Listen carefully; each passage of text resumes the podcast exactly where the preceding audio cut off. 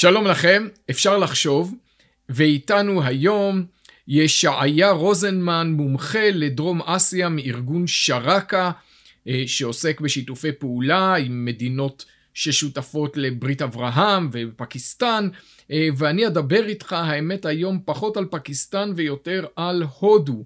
ומה שהביא אותי אה, להתעניין בהודו זה גם שיקולים אני חושב גלובליים כלליים יותר, אתה יודע, מדברים על מי המעצמות העולות בעולם, ארה"ב יש בעיות קשות, יש חוב ענק שהיא לא מצליחה להוריד ולהשתחרר ממנו, ובמשך שנים אמרו שסין אולי תחליף אותה, אבל היום מגלים שלסין יש שתי בעיות בולטות. אחד זה שהם קומוניסטים, מה שמתברר בכל זאת כמכשלה, ושתיים שאין שם ילדים, מה שעומד להתברר כמכשלה, אין להם בדיוק דור עתיד.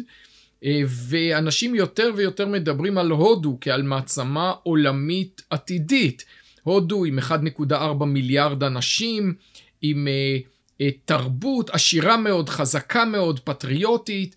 אנחנו נשתדל לדבר על כל זה. ברמה יותר מיידית, אני רואה את יוצאי הודו, את הפזורה ההודית, עם ההשפעה העצומה שלהם בעולם, כשראש ממשלת אנגליה, כן, המדינה המאוד בולטת ומוכרת הזאת במערב, רישי סונאק, הוא מהגר ממוצא, או בן מהגרים ממוצא הודי, שנשבע לתפקידו לא על עותק של תנ"ך, אלא על עותק של הבהבד גיתא, של כתבי הקודש ההינדים, אה, שזה דבר מדהים, אנחנו רואים מהגרים ממוצא הודי, שהם עם השפעה עצומה אה, בעולם כולו, אנחנו רואים את קמאלה האריס אה, בארצות הברית, אנחנו רואים אה, אנשים, את אה, ניקי היילי ב, אה, בארצות הברית, גם היא ממוצא הודי. אה, מאיפה כל זה בא? איך אתה רואה באמת את ההשפעה העצומה הזאת של הודו ושל הפזורה ההודית בעולם היום? כן, שלום. אה, כן, זה, אתה כמובן צודק. אה, יש פה המון דברים. קודם כל, אקדים ואומר שהודו היא גן עדן לחובבי פוליטיקת הזהויות. אה, זו פוליטיקת זהויות שמתחילה לא מהיום, וכבר הבריטים היטיבו להשתמש בזה לצורכיהם. לגבי התפוצה ההודית, אז למשל יכולתי להעיר הערות כמעט על כל משפט שאמרת פה, שהבהגבד גיתא זה כתבי הקודש. להודים אין כתבי, אין להם קאנון.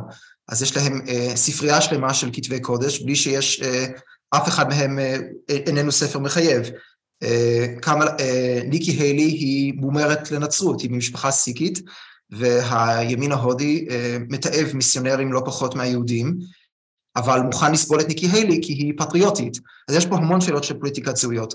לגבי הקבוצה ההודית, אה, קודם כל צריך להזכיר את אה, רישי סונאק, חמיו, מורטי הוא, הוא אה, מייסד אינפוסיס, כלומר אחד מחברות ה-IT הכי גדולות בהודו, הוא מיליארדר, משהו, תחשוב על ביל גייטס הודי כזה, אז זה לא סתם איזה הודי שמכר תה והגיע להיות ראש ממשלה כמו נרנדרה מודי, זה מישהו שהגיע ממשפחה, שהתחתן עם משפחה מבוססת, הוא בעצמו, הוריו כבר הצליחו בעסקים.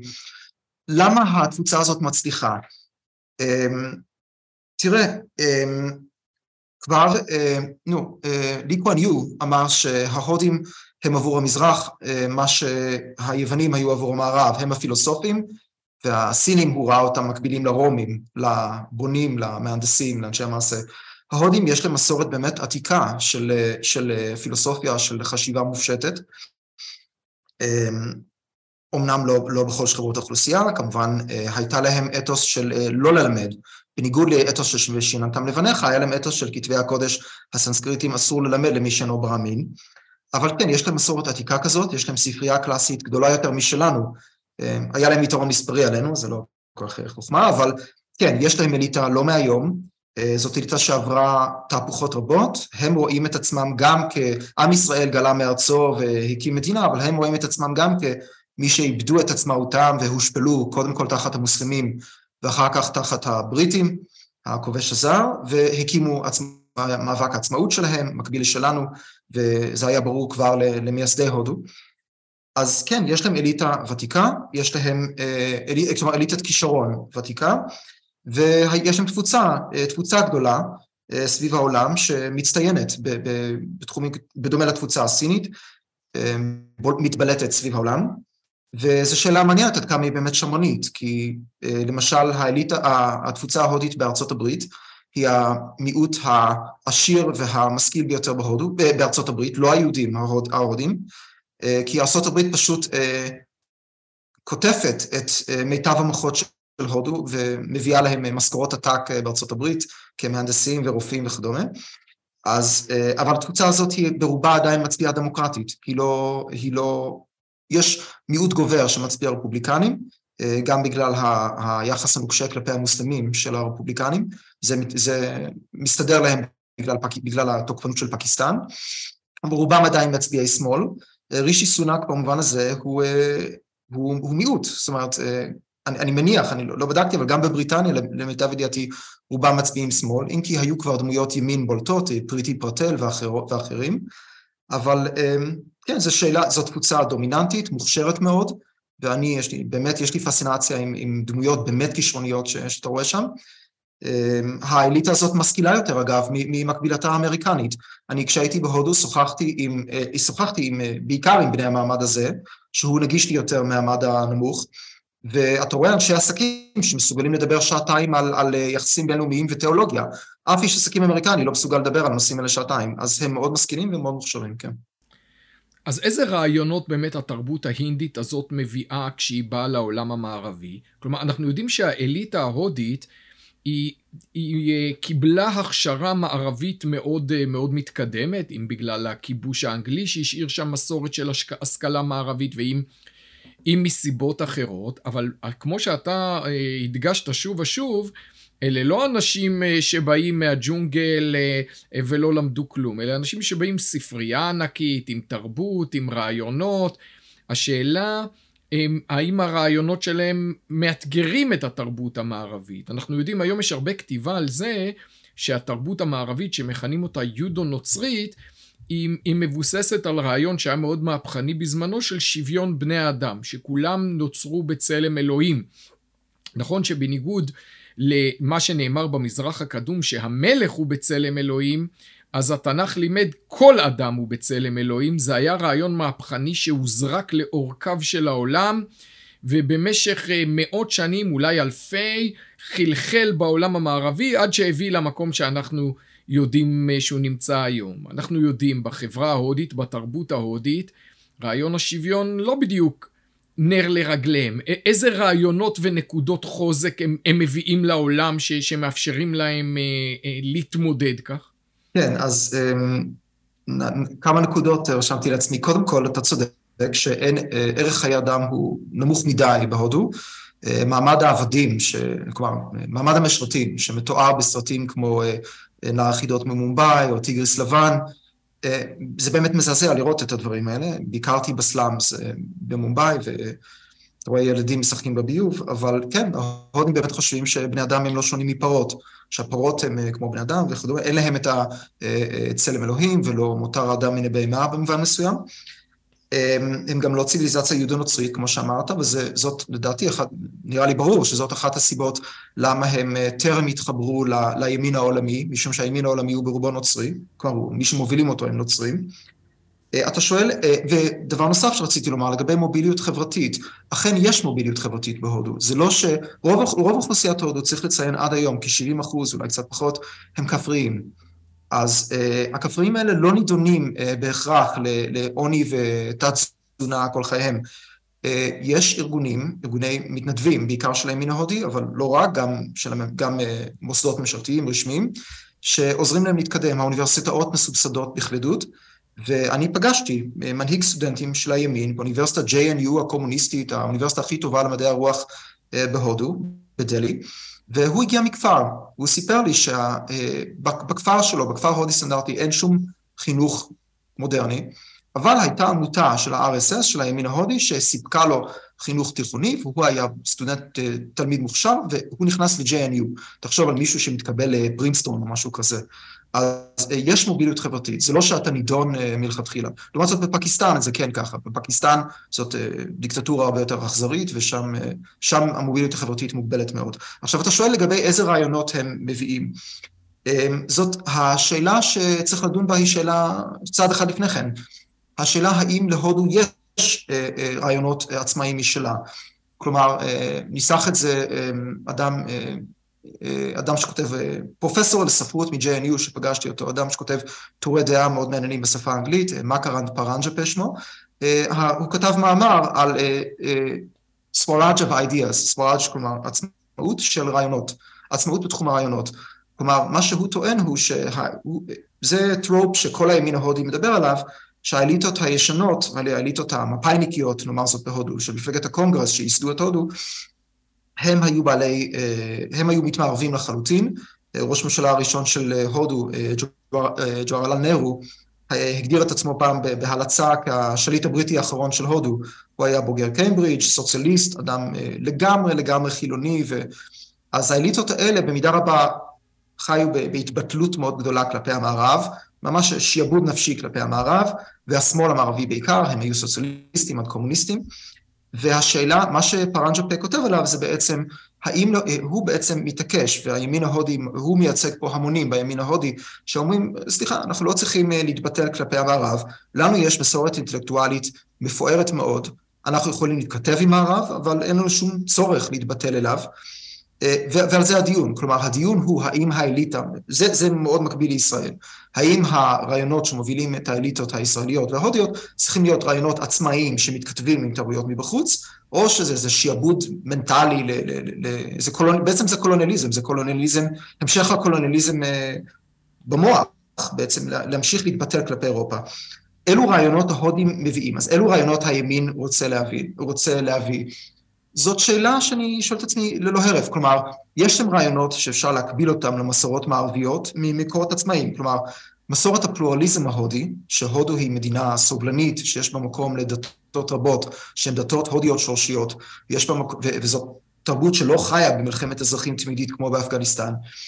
המסורת הפלורליס, הפלורליסטית הזאת מגיעה מהמסורת ההודית העתיקה, בתקופותיה האלילית, כמו שחז"ל אמרו, עבודת הרב הטרניטי, וזה אין לזה שום קשר לג'ון סטוארט מיל וכל המסורת הזאת. אז חלק מהרעיונות האלה הם מקבילים.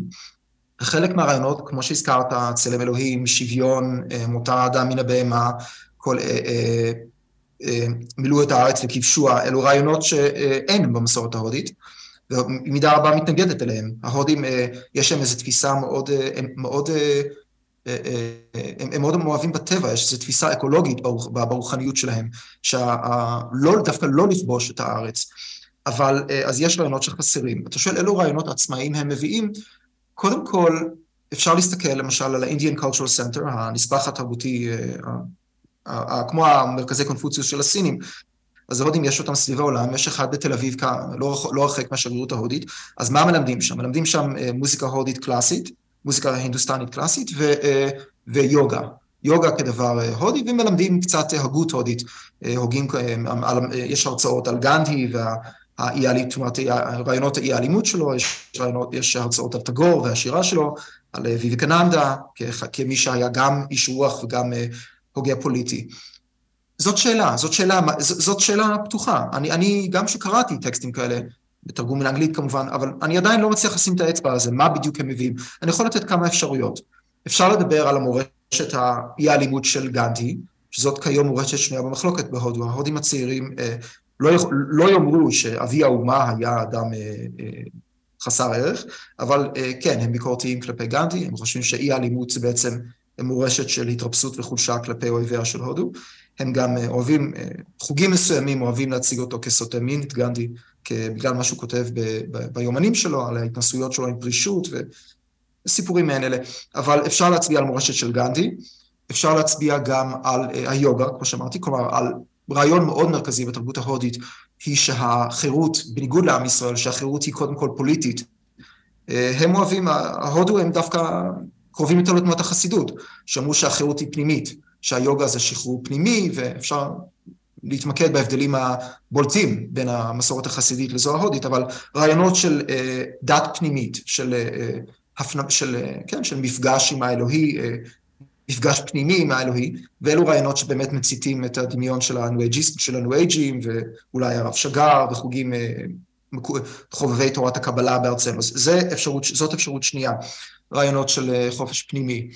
לגבי אה, פוליטיקה, זאת שאלה. אני לא יודע, באמת שאלה פתוחה מבחינתי, כי הודו יש לה כמה מורשות מאוד בעייתיות מבחינה פוליטית, אם זה המורשת של המדינות הבלתי מזדהות שג'וארלה נרו פיתח, זו בעצם היה אה, מורשת אה, בעייתית נורא, שבעצם אה, גם הזדהתה עם ברית המועצות, גם טיפחה שנאה עזה למערב, וגם בעצם קידמה נכשלו, זאת אומרת, היא לא רק הותירה את הודו בהשפתות, היא גם בידה רבה דרדרה אותה למטה עוד יותר. ואז יש, ועוד פעם, וזו גם המורשת של האי-הזדהות הפוליטית, היא גם מורשת שהיא במידה רבה תוקעת, אה, אה, היא, היא הורסת יחסים הבינלאומיים, משום שהיא אומרת, אני לא מחויב באף אחד. אה, זה עוד יותר מאשר אנגליה, אין לה, אין לה חברים אלא רק אינטרסים, זה בעצם, אנחנו יום אחד פה, יום אחד שם, ואי אפשר לסמוך עלינו בזירה הבינלאומית, אנחנו לא מתחייבים לשום דבר. אז אני לא יודע לומר בזירה הפוליטית, בזירה הרוחנית כן, יש, יש כל מיני רעיונות, אבל הם אה, רעיונות שהם לאו דווקא אה, אינטואטיביים עבור אדם הערבי. תגיד לי, ומה לגבי תרבות הקאסטות? כלומר, אתה דיברת על מוביליות חברתית, אבל במונחים מערביים של מעבר מהכפר לעיר. אה, סבבה, אבל אנחנו יודעים שבהודו עדיין אפשר לאתר את ההשפעה של הקאסטות, כלומר החלוקה לכתות, לקבוצות, כשבתחתית יש את הכת המנודים, אה, מבחינה חברתית זה עדיין במידה מסוימת, כך אומרים, נוכח שם. אה, אה, יש, יש לזה סנגורים? את זה, בזה, אז אני אסביר, זה, זה פשוט, פשוט מאוד להסביר. אם ניקח את, את הימין ההודי שכיום בשלטון, מאז 2014 מודי באמת נתן נוקאוט שהקונגרס לא התאושש ממנו זמן רב. אז ניקח את הימין ההודי, כשעם היווסדה של הודו, הם היו, או עוד לפני כן, הם היו מפלגה אה, כלומר, זאת, זה ימין דתי, זה מידה ציונות דתית, אם תרצה, זה, זה ימין דתי, אז הם היו לכאורה אמורים להיות הפטרונים הכי נלהבים של, של הקסטות כחובה דתית. לא ייתכן שאנחנו נעבור על מצוות הדת, וכך הם אכן היו אה, עוד לפני הקמתה של הודו, עם הקמתה של ימין ההודי, נניח לפני מאה שנה בערך, הם היו אה, תנועה אליטיסטית, ברהמינית, אה, גאה, שהפלטה לעיתים באופן אה, בוטה כנגד הקסטות הנמוכות, אבל אה, המהפ... אה, קרה מהפך. כבר מזמן, כלומר, עם עלייתה, אני לא יודע מתי, מתי החל המעבר הזה, אבל לענייננו, לפחות בשנות ה-80, הם הבינו, מבחינה אלקטורלית, הם הבינו שהם לא הולכים לקבל את הקולות של המוסלמים, המוסלמים כ-15% מאוכלוסיית הודו, בלי להחשיב כמובן את פקיסטן ובנגלדש. אה, אז הם הבינו שהם הם, הם לא יקבלו את הקולות האלה, כי הם מציגים קו תקיף כלפי האסלאם, עוד מראשית הימין ההודי, אז הם, הם הבינו שהקולות שלהם יבואו מה, מהקסטות הנמוכות. זה המאגר הקולות הגדול, וככה זה עד היום. מרבית הקסטות הנמוכות uh, מצביעות uh, לימין, והתרגיל המבריק ביותר היה שהם מינו עכשיו ל... ל לא לראש ממשלה, לנשיאת הודו, אה, תפקיד אה, סמלי, מינו אישה בשם אה, דראופדי מורמו, שהיא אישה שבטית, כלומר היא אפילו לא קאסטה נמוכה, השבטיים, מה שנקרא האדיבאסי, ה-aboriginal people של הודו, הם, ההודים מתלבטים האם הם בכלל הינדים או שהם בכלל אנמיסטים, הם עובדי עצים ואבנים. אז מינו אותה לנשיאת הודו, וזה אה, נחשב כתרגיל פוליטי מבריק בפוליטיקת זהויות, שבעצם להכניס אותם תחת המטריה של הדת ההודית, של, של ההינדואיזם. עכשיו, איך הם עשו את כל זה? התרגיל, הפתרון היה כזה, הם אמרו uh, שהקאסטות, uh, אנחנו לא יכולים לומר, נגיד, היה דיון נתחיל עכשיו עוד, עוד עניין, היה דיון עם הקמתה של הודו, האם לבטל, להוציא מחוץ לחוק את משטר הקאסטות.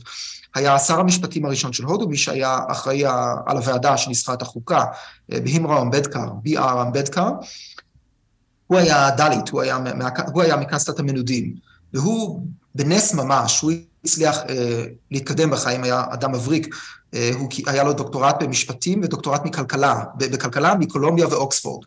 אז הוא הצליח כמו שצריך. הוא היה שר המשפטים הראשון של הודו, הוגה, אדם מבריק באמת. הוא רצה להוסיף מחוץ לחוק את משטר הקאסטות. כלומר, זאת אכזריות שאני אני חוויתי אותה, שאני עם דוקטורט, אה, לא נותנים לי לשתות מהברזייה, ואיזה כלומניק מגיע והוא מהקאסטה הנכונה והוא יכול לשתות מהברזייה. הוא באמת, אה, הייתה לו, אה, ממש תיעב את משטר הקאסטות, וגנדי לא נתן לו לעשות את זה. גנדי, למרות ש... אמנם לכאורה תמך והביע איזו אהבה אבהית כלפי הקסטות הנמוכות, גני לא נתן לו להוציא את זה מחוץ לחוק והיה איזה מאבק ובסוף לא הצליח לו.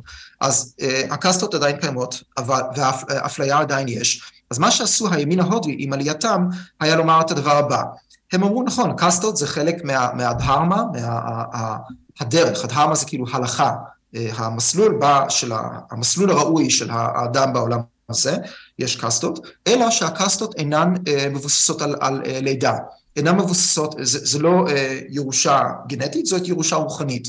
אם אני אדם מוכשר, אם אני uh, תלמיד חכם וצדיק, אני יכול להיות ברעמין. זה, ואם אני uh, אדם uh, uh, בעל, אני אדם לא ראוי, אז אני מדרדר את הקרמה שלי, אני כביכול הופך את עצמי מכהן ללוי לישראל, לגוי, אני כביכול, אני, uh, זה, זה, הם אמרו שהוורנה היא בעצם, הוורנה, הוורנה, ארבע הוורנות, זה בעצם ארבע הקסטות, הקסטות, החלוקה הכי גסה של הקסטות, הם אמרו שזה בעצם עניין קרמטי, זה בעצם תלוי בהתנהגות, ואז אה, צריך לבטל, הם בעצם מתנגדים באופן מפורש להפליה על, בסיס קסטה, כלומר להפליה על בסיס אה, קבוצת לידה, והם עושים דברים, אה, פעולות, אה, זה לא רק אה, התנגדות של אנחנו מתנגדים בתיאוריה, אבל בפועל אנחנו ניתן ל...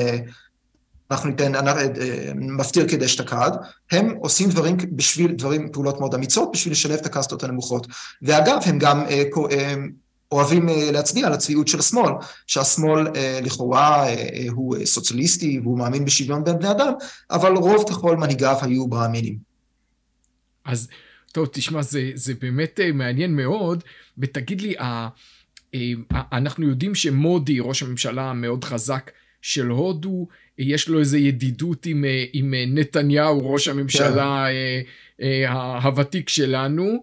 אתה רואה פה באמת מעבר לעניין אישיותי, אתה רואה פה גם איזה קרבה רעיונית אידיאולוגית בין שני האנשים? חד משמעית, חד משמעית, כן.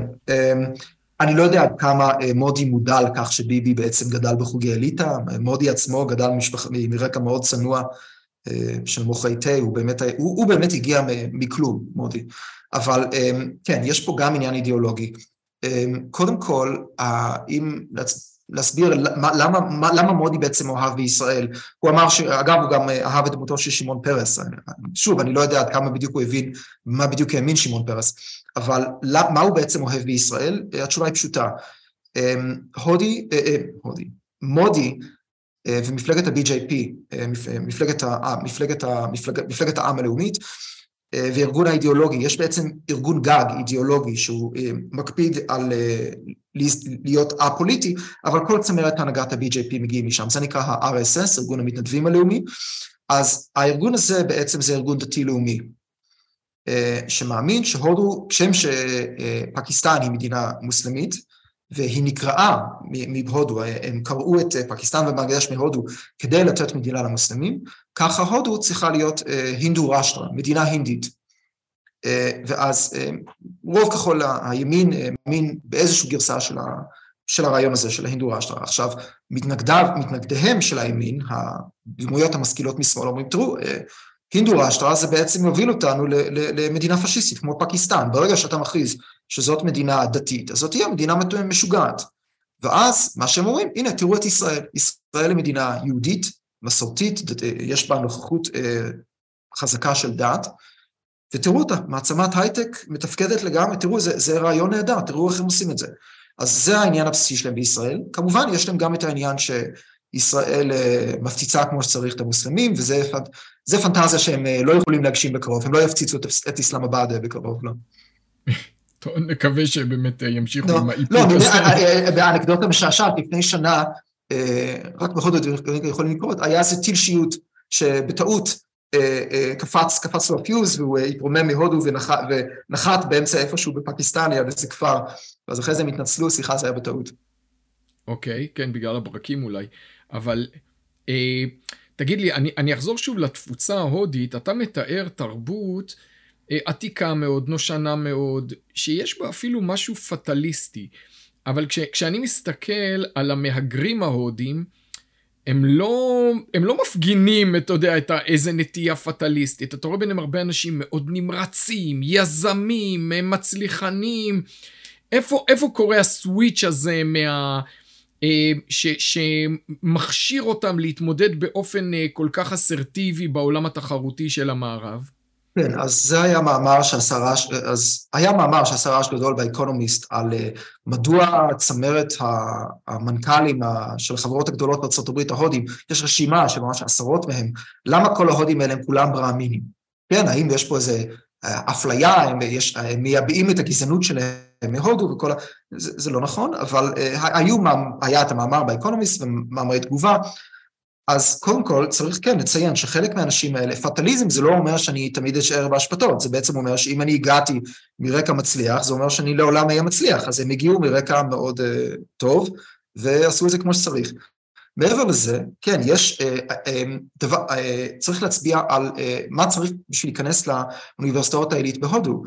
יש בעצם שני מוסדות שהן אוניברסיטאות עילית בהודו, זה, זה רשתות בעצם של אוניברסיטאות תחת המותגים האלה, ה-IIM, Indian, Indian Institute of Management, וה-IIT. ה-IIT זה יהלום שבכתר של האקדמיה ההודית, ה-Indian Institute of Technology, זה, זה הרשת הטכניונים הטובים ביותר, הם בדלהי, מומבאי, נדמה לי שמנכ"ל גוגל למד בסניף במדרס.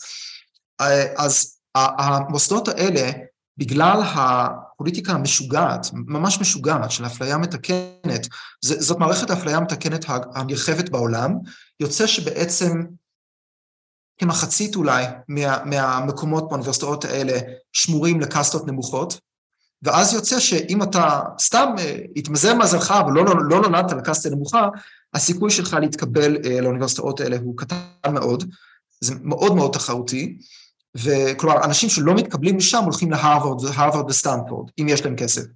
אז uh, כדי להתקבל למוסדות האלה זה מאוד מאוד תחרותי, uh, המקומות האלה, ומתקבלים ל-IIT, זה ממש איזו אצולה, כמו שאנחנו מדברים על בוגרי 8200, או משהו כזה. אז um, בנוסף על כך הייתי מוסיף את אתוס היזמות, המילה הנכונה, המילה אצלם היא ג'וגאד. אימפרוביזציה. זה הפרטאצ' הישראלי שכל הזמן צריך לאלתר משהו, אז אצלם זה נקרא ג'וגאד, זה בעצם, אה, האימפרוביזציות שהם אוהבים זה אימפרוביזציות במחיר נמוך, כלומר אין לנו כלום אז אנחנו צריך גלגל, אז החתול שלי יהיה גלגל, משהו כזה, ואז זה עוד דבר, אבל אה, כן, הם, הם, אה, אני הייתי ממקד את זה דווקא בתחרותיות המאוד גדולה בהודו. אה, מובן להם שהם יכולים להתקדם בחיים אם הם יהיו חרוצים, זה לא איזה פטליזם של אה, טוב, אנחנו אה, כמו במדינות, אה, במדינה כמו מצרים, שלעולם לא נהיה, אה, לא, לא, לא נהיה מייקרוסופט במצרים. ברור להם שאם הם יצליחו, הם יכולים להצליח, ואם הם יעבדו קשה, ויש מספיק אנשים שמוכנים לעשות את זה. וואו, תשמע, כל זה מעניין מאוד, אבל שאלה אחרונה באמת, הייתי רוצה, הייתי רוצה לשאול אותך על ההיבט הדתי. אתה יהודי, שומר מצוות, ובסוף אנחנו מדברים על תרבות שבשורשיה היא ממש עבודת אלילים, וכשאתה פוגש אנשים אה, הודים אה, מודרניים, מצליחנים, באיזה מידה אתה מסתכל עליהם ואתה אומר, בסוף הם עובדי אלילים, או שמבחינת התודעה שלהם הם כבר במקום אחר לגמרי. אז אני שמח מאוד שהעלית את זה, כי זאת הרתיעה הבסיסית של רוב היהודים, ודאי הרבנים ששומעים שאני בלימודי הודו, אה, אומרים, אוי, עבודה זה רע, גבעת. אז קודם כל, מבחינה תיאולוגית, אמ, ראוי מאוד לעיין עד כמה הם באמת עובדי אלילים, למיטב הבנתי, וכתב על זה, אה, תכף תתפרסם כתבה במקור ראשון, ראיון שעשיתי עם אה, הרב פרופסור אלן בריל, שמומחה גדול לעניינים האלה, והרבה מה... עוד פעם, הינדואיזם זה, זה המון המון זרמים, תת זרמים, הרבה מזה אינו אלילי, אלא מונותאיסטי, מונותאיסטי למהדרין, ולא רק המקדש הסיקי ומקדש הזהב שאני ביקרתי בו, שזאת בכלל דת שהיא כולה מונותאיסטית אה, בהשראת האסלאם. יש גם זרמים בתוך אה, אה, הדת ההודית הקלאסית עם כל הפסלים שהם עובדי אלילים, סליחה, שהם מונותאיסטים, שהם עובדים לאל אחד, ולא מלאך אחד או פסל אחד, אלא אל אחד ממש, אלוהי האלוהים של היהודים, אם כי כמובן העבודה שלהם, צורת הפולחן, היא אסורה ליהודים. יש לה פסלים ואני הקפדתי לא להיכנס למקדשים הינדים, בגלל שיש שם פסלים וזה אסור. עם זאת, כמה דברים חשוב לי לומר. קודם כל, הם מאוד סובלניים, אין להם בעיה עם זה. אני אמרתי להם במפורש שאני חווה, אני דיברתי איתם לסוגיות תיאולוגיות, ואין להם בעיה עם זה שאני לא נכנס למקדשים, כי הם מבינים שאני מכבד ואין להם בעיה עם זה. יש להם, אתה תשמע אצלם המון ביקורת על מונותאיזם. מה זה מונותאיזם? בעצם מתכוונים לאסלאם ולנצרות, שבשם הדתות שלהם באו וכבשו את הודו. אז המונותאיזם הזה, הבעיה הזאת לא כוללת יהודים. עם היהודים הם דווקא מסתדרים בסדר. דווקא העובדה שלכאורה האינטואיציה אומרת הפוך, שהיינו צריכים להיות עם המוסלמים ונגד הודו ולא עם עובדי אלילים שעושים יד אחת כנגד המוסלמים, זו דווקא אינטואיציה, זה, זה דווקא מאוד, מאוד חשוב בעיניי, שזה מלמד אותנו דבר מאוד חשוב, שאנחנו דווקא עם עובדי אלילים ונגד האסלאם. אמ, יש קרבה תיאולוגית גדולה בין מה שציונות דתיים, דווקא ציונים דתיים ברוח הרב קוק מאמינים לבין אה, היסודות הרוחניים של ההינדואיזם, אה,